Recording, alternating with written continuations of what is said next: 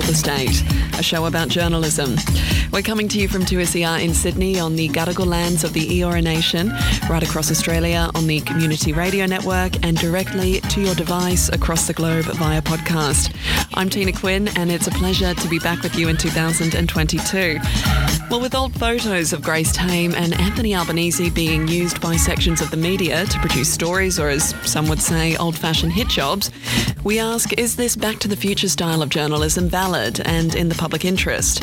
Is a photo from someone's formative years always fair game? And what responsibility does the media have to protect someone's mental health? And is someone reading a copy of the complete works of Karl Marx from 30 odd years ago or a teenager sucking on a bong actually news? Today we ask when is someone's past in the public interest? To discuss this and more this week, we're joined by Jacqueline Maley. She's a columnist and senior writer at the Sydney Morning Herald and The Age. She's also the author of the novel The Truth About Her, which examines the ethical questions raised by the practice of journalism today, including the moral responsibilities from the reporter to the subject of their work. Jacqueline Maley, welcome back to Fourth Estate.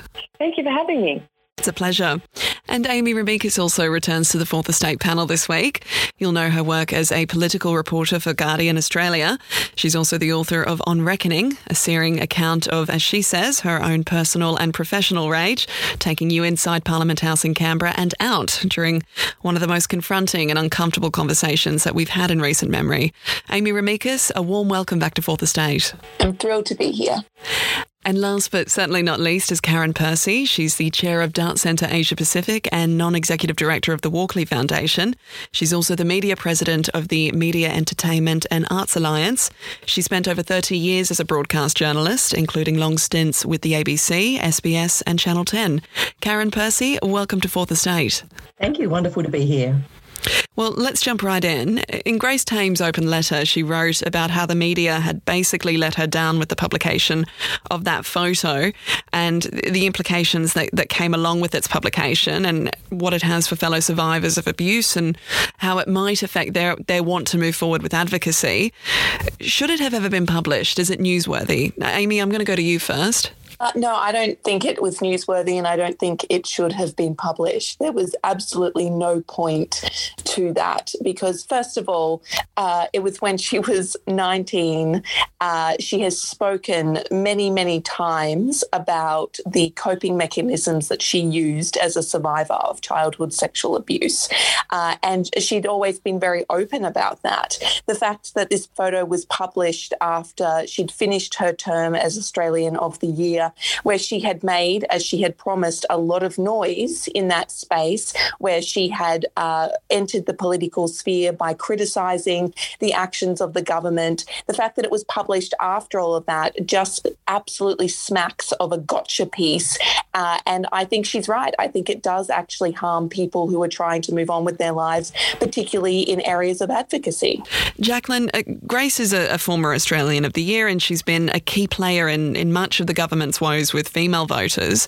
So, do you think there's an argument here that all aspects of her life are now indeed within the public interest? Um, I think that you know, if the last few years, you know, since the Me Too movement have taught us anything, it's that um, journalists have, I suppose, an extra obligation or an extra ethical duty when it comes to survivors of abuse and various other types of trauma that, you know, consent needs to be prioritised in a way that maybe, you know, journalists um, have gotten lazy with in the past. And look, in terms of Grace Tame, you know, she the criticism made of Grace Tame is that she sort of, I suppose, has made herself a target because she's been so critical of other people. She's been so outspoken, and there are a lot of people, you know, a lot of pundits and stuff who think that it's inappropriate that she's criticised the Prime Minister and she's politicised the role and she's made it unnecessarily divisive and all of that kind of stuff. Um, and that's their opinion. You know, they can have that opinion if they want to. But I think in terms of dredging up stuff from the past, particularly of a survivor of abuse, and as she said in her letter, you know, she's been very open about her struggles.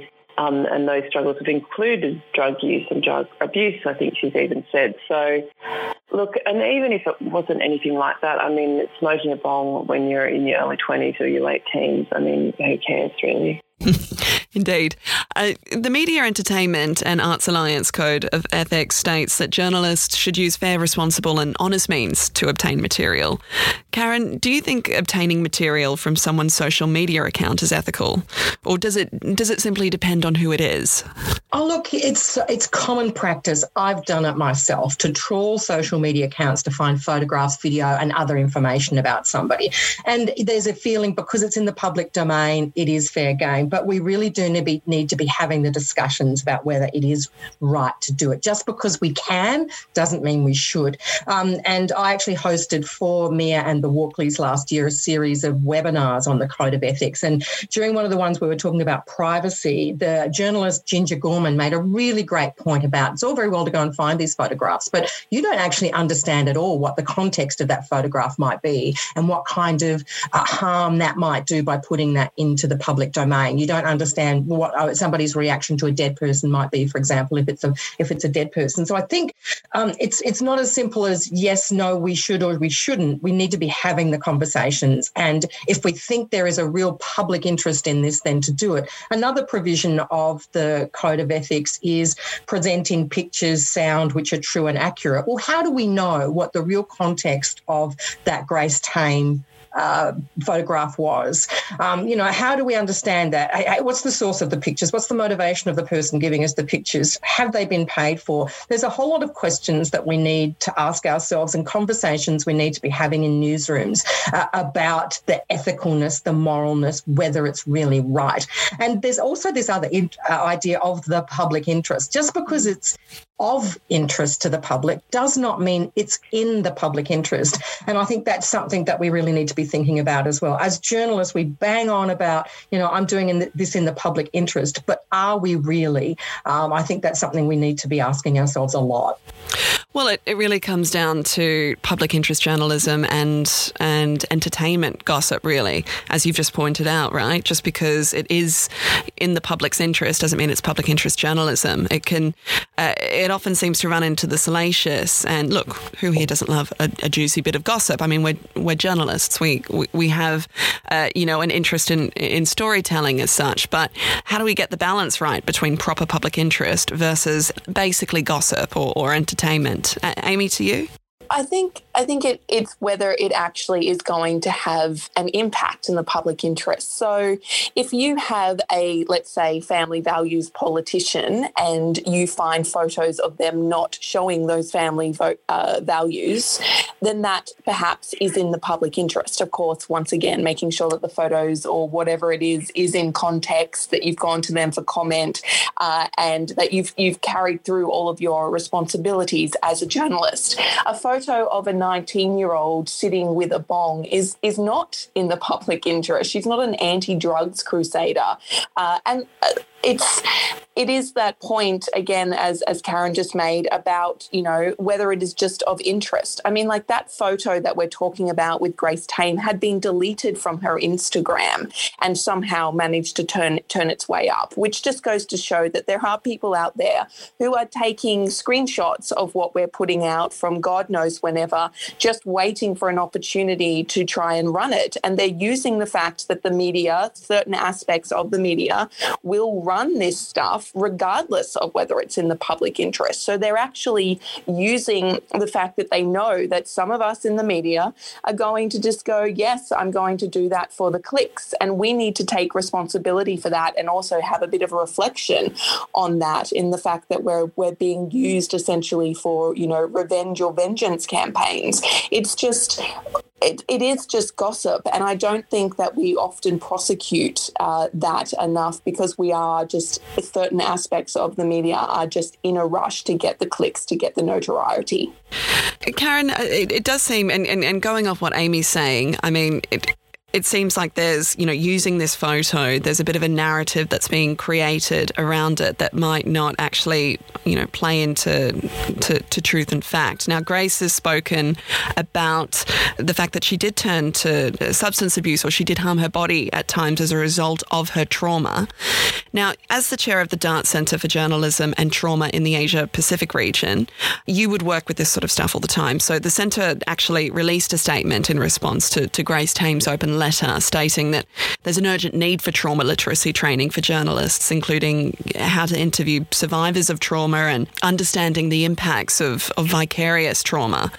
How could trauma training change the conversation around public interest journalism, do you think?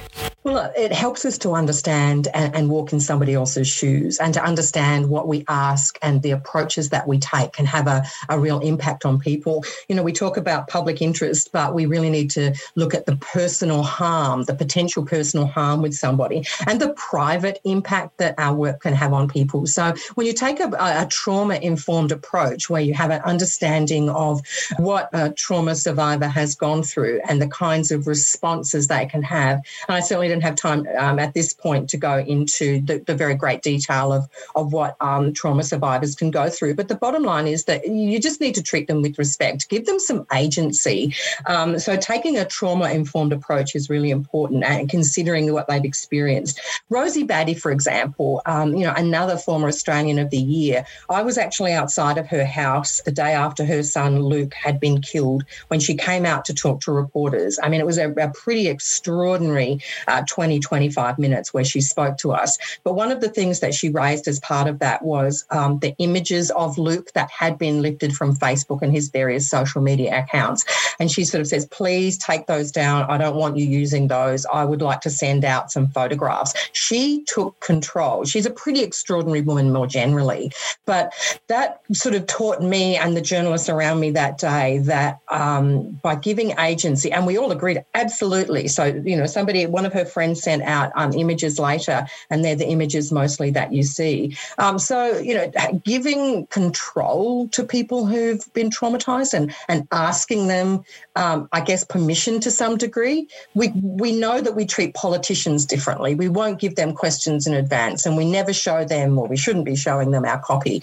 But I think there's a real feeling that when you're dealing with survivors, when you're dealing with trauma uh, victims, that we should actually be doing things differently, that we need to understand better what they're going through um, and the kind of physiological, psychological um, effects that trauma has on, on people. Um, and when we have a trauma informed approach and we understand also the vicarious trauma that can happen to us, uh, then that uh, really makes a difference. So um, I agree, media literacy is part of, uh, you know, trauma literacy is part of it, but we actually have to have the conversation about why are we doing this? What is this for? It's the, the trauma part's a really important part of it, but it's a bigger question about why are we doing this. And Amy makes reference to the clicks, and you know that's part of the problem. We've got this huge trust deficit with the media at the moment. You know, uh, the latest Edelman Trust Barometer of 2022 says Australia media only 43% of Australians trust the media. That's fallen. We had this great high during the height of the pandemic in 2020, and here we are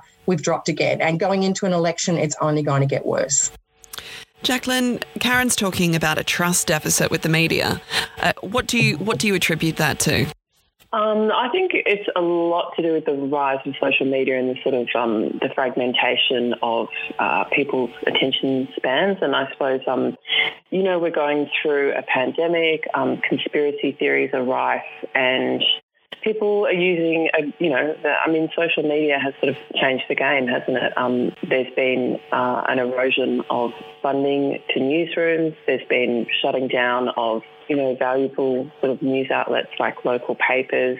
So at the same time as newsrooms have shrunk and become less well resourced, you've had the rise of social media, which through you know the algorithms that social media uses, they always reward content that's incendiary and emotional and stuff that people is, you know, things that people are going to engage with on social media, which tends to be more extreme stuff. So in a sense, um, the media, the traditional media has sort of had to compete with that which I think has led to the rise of clickbait, and you know that's not gone unnoticed by the, the reading and um, viewing public.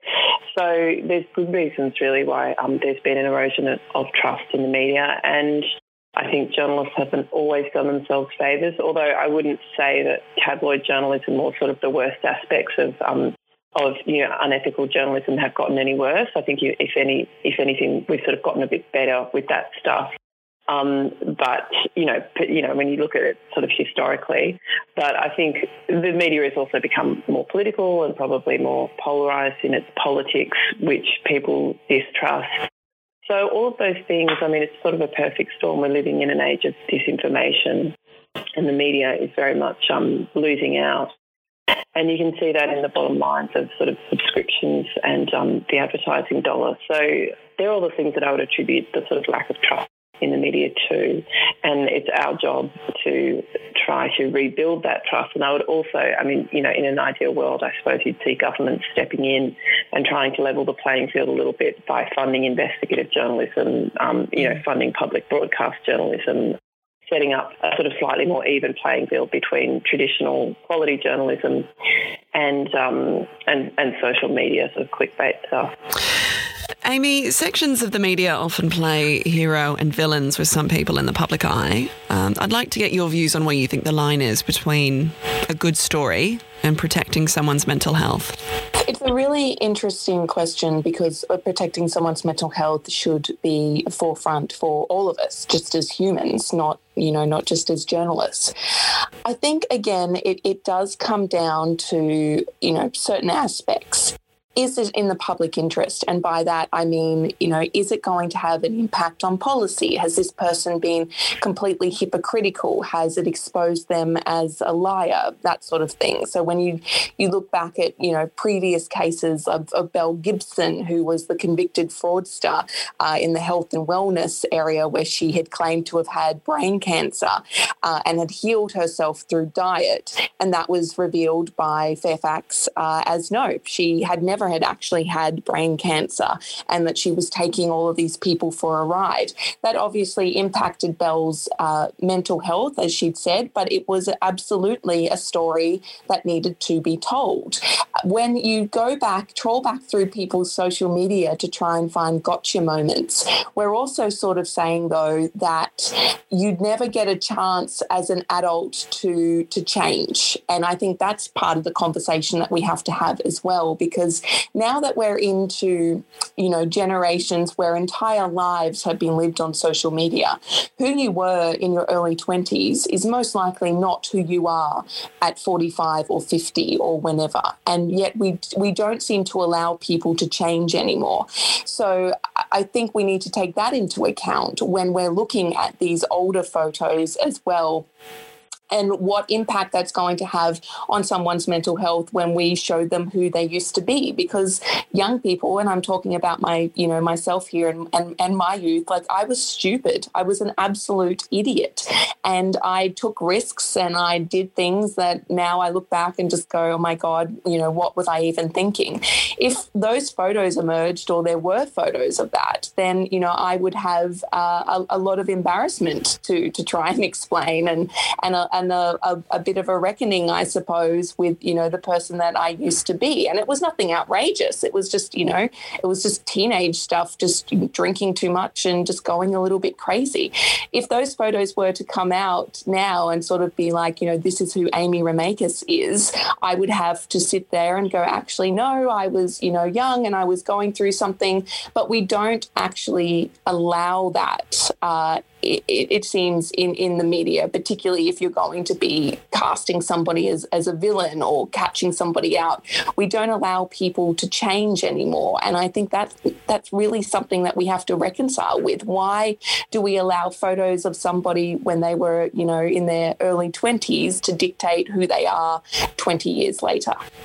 I think we can all relate to that. I think I, I have to say, Facebook memories is incredibly triggering. I get reminded every day what I what I was saying or what I was doing ten years ago. The only point of Facebook now is to remind me of how much of an absolute just mess I was ten years ago. Oh, I think I was right there with you, Amy. Um, have we seen a way in the way? Have we seen a change in the way that uh, sexual assault survivors or um, alleged sexual assault survivors have been portrayed in the media, or do you think we're still victim bashing? Uh, I think uh, I think it really depends on how outspoken that survivor is Uh, you know, everyone starts off from the from the point that oh, this person is a, is a survivor, and we need to take what they're saying seriously.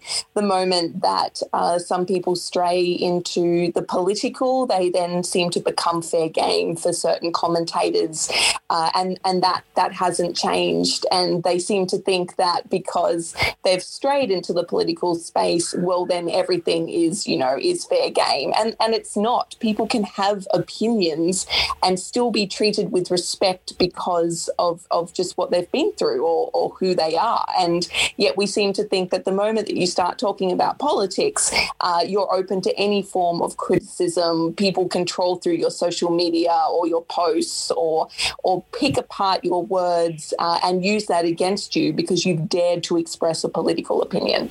Now let's turn to Anthony Albanese. Uh, the Australian and the Daily Telegraph have had a series of stories about historical accounts and, and photos that are basically trying to show that uh, Albo is an old school communist. So, for for example, this week the telly had a, a young Anthony Albanese participating in a forum uh, that was put together by the Communist Party's official paper, the Tribune, back in 1991.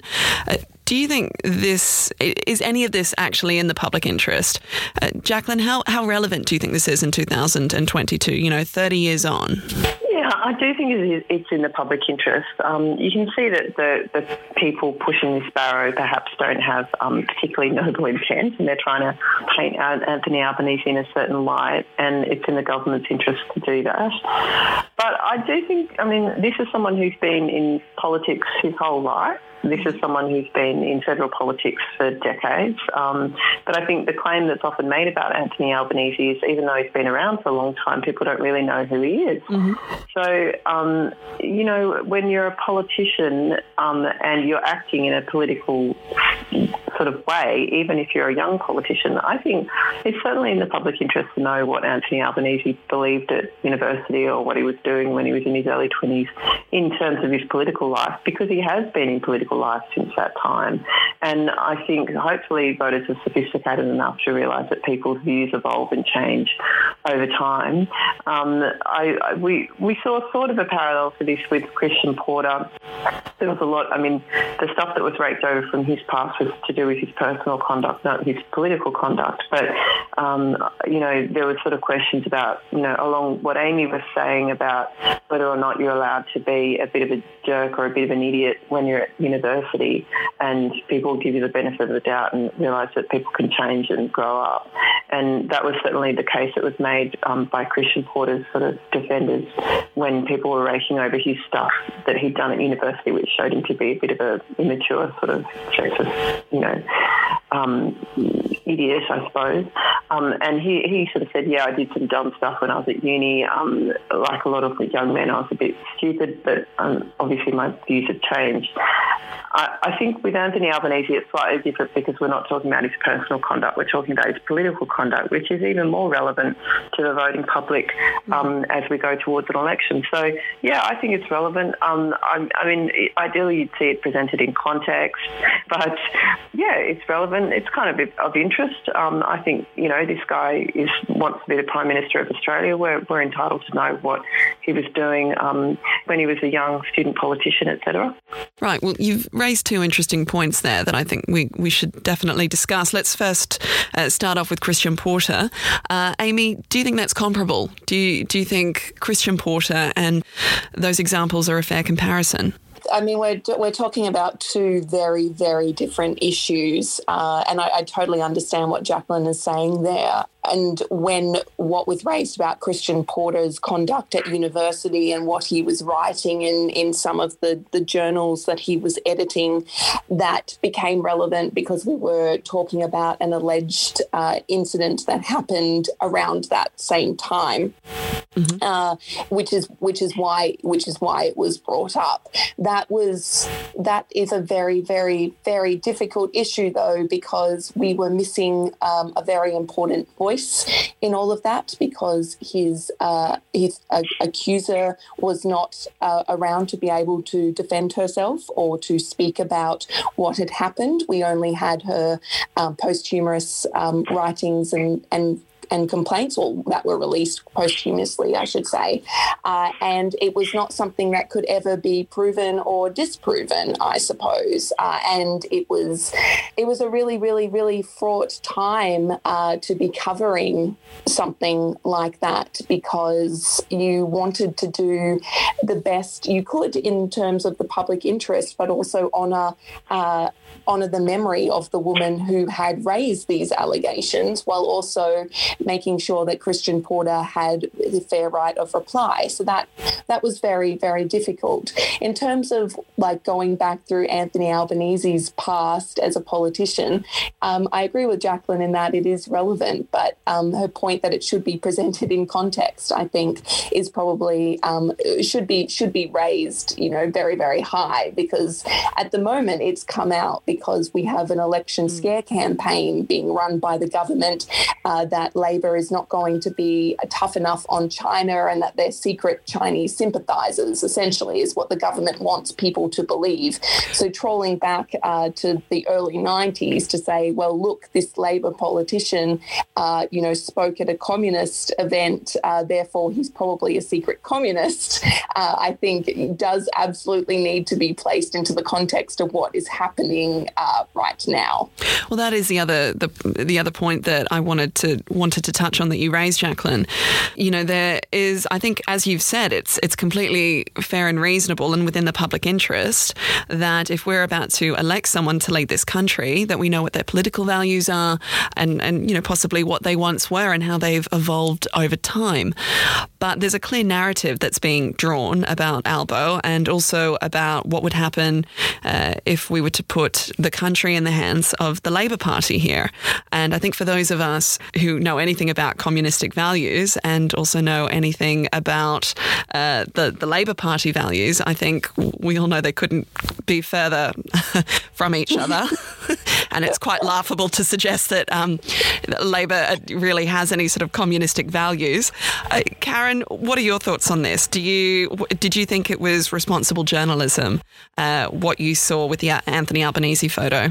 I want to know the motivations of who's put it out. I want to know who's pushing this. You know, I think these are important really? questions I think that's we need quite to clear. ask. well, exactly, but, but I think that should be part of the accountability part of us as journalists. Right. It actually should be, uh, you know, we, we need to be more transparent about this. Um, so, uh, and I think asking the question, why now? He has been in politics for a long time. So, how is it that this didn't come up earlier? I did it come up earlier and it wasn't relevant. I understand the, the, the, the context that we're talking about, but that context hasn't been put in place either. So I think that, you know, and going back to the um, Media Entertainment Arts Alliance's code of ethics, you know, number one, report and interpret honestly, disclosure of, offense, of essential facts, mm. don't give distorting emphasis. All of these things you could say perhaps would relate to this. But look, I guess there are a couple of things I would say about this too is, um, you know, I would urge listeners, uh, consumers of media to use the tools of our society to demand better. You know, there is the code of ethics. So journalists, you know, asks journalists, do you abide by the code of ethics? I don't know a journalist who would say, no, I don't. Now, there are issues with that. Um, they can only be a MEAA member, a Media Entertainment Arts Alliance member for us to take sanctions against them. But, you know, journalists in the main would say, yes, I abide by the code of ethics. So, you know, utilizing these kinds of tools, making complaints, calling out unethical behaviour. Um, now, Anthony Albanese is not going to go that route, I wouldn't think, because it's not going to make him look good. But that's not to say that consumers can't go to media outlets and say, what, what gives here? What are you doing here? You know, complaining to the regulators. It's important that we hold people to account. And I think the other thing we actually need to be demanding too is, you know, that our political leaders actually stand for, for truth and accountability and transparency.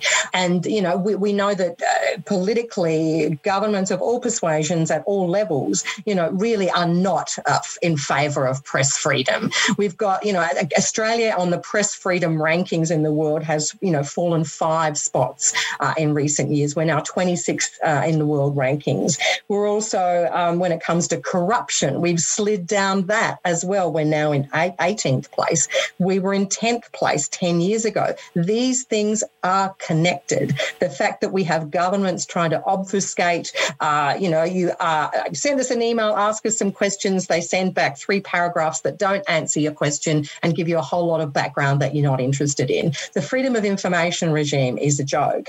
Um, the courts that are, you know aren't open in the way they were. We've got trials in in secret. There are a whole lot of big big issues about the way our media runs and the government's role in it. So I, I you know I guess I just get on my on my high horse there about um, you know we need to be demanding greater accountability and transparency as journalists, but we also need to offer it up as well. We need to be very clear about where stuff is coming from and how we're going about reporting. Can I just butt in there? I would agree with everything that Karen says about the structural stuff in Australia that, um, you know, impedes transparency and the freedom of the press to operate. But I would say with the Anthony Albanese stuff, I, I don't see what the big deal is about. I mean, the reason that it's coming out now is because people are taking a look at him for the first time and they're possibly going to be electing him as Prime Minister. So why wouldn't we be looking at the stuff that he's done in a political sphere um, when he was a younger man?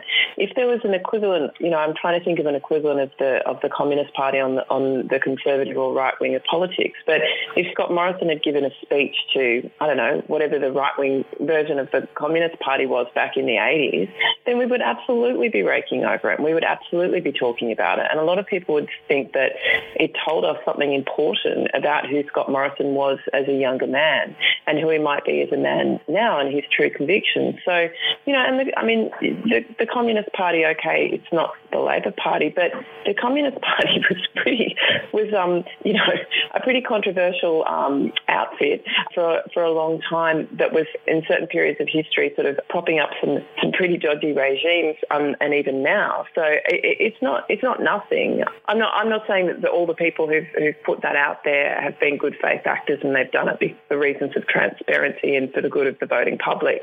I'm sure that they've done it for political reasons, but that doesn't mean that it's not in the public interest to, to publish that stuff. I would agree with that, you know, but I also think that we need to be more upfront about and asking the motivations of people. And I guess the irony for me is, you know, we talk about communist China, but China's not actually a communist country in reality. It's mm. a country of oligarchs and serfs. It's got a whole, you know, it's basically capitalism, you know, gone crazy at the top and a whole lot of people down the bottom having to shuffle around their lives. So I actually find that to be part of the irony is we talk about communist China, but it's actually not particularly communist in my view at all. It's basically an oligarchy. That, that is how we often talk about uh, communism. We sort of point to uh, extreme regimes of, say, uh, China and, and, Russia, which don't actually really fit into communistic values. They're sort of, as but, you say. I'm sorry to sorry to interrupt again, but we're talking about Anthony Albanese, uh, you know, being associated with the Communist Party, what, in the 80s?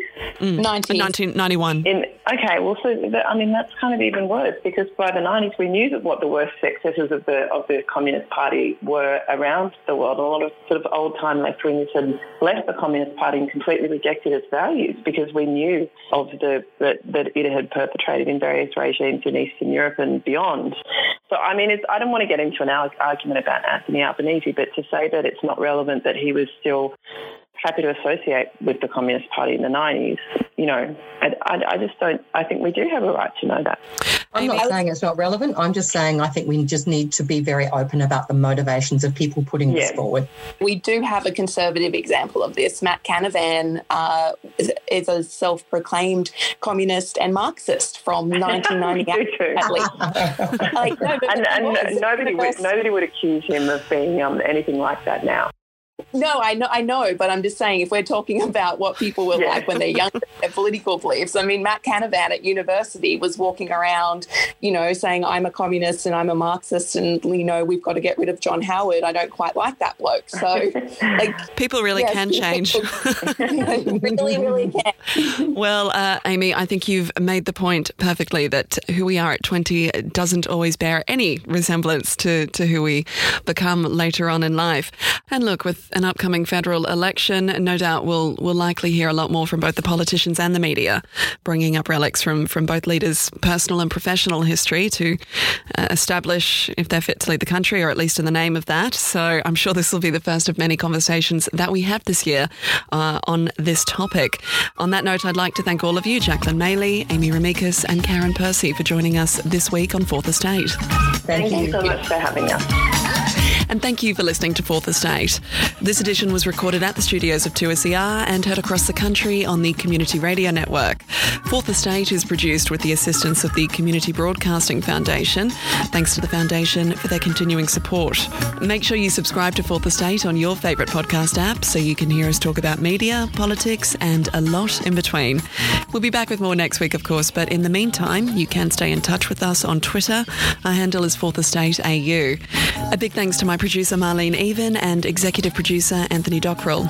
I'm Tina Quinn. Please do stay well, stay safe, and catch us next week on Fourth Estate.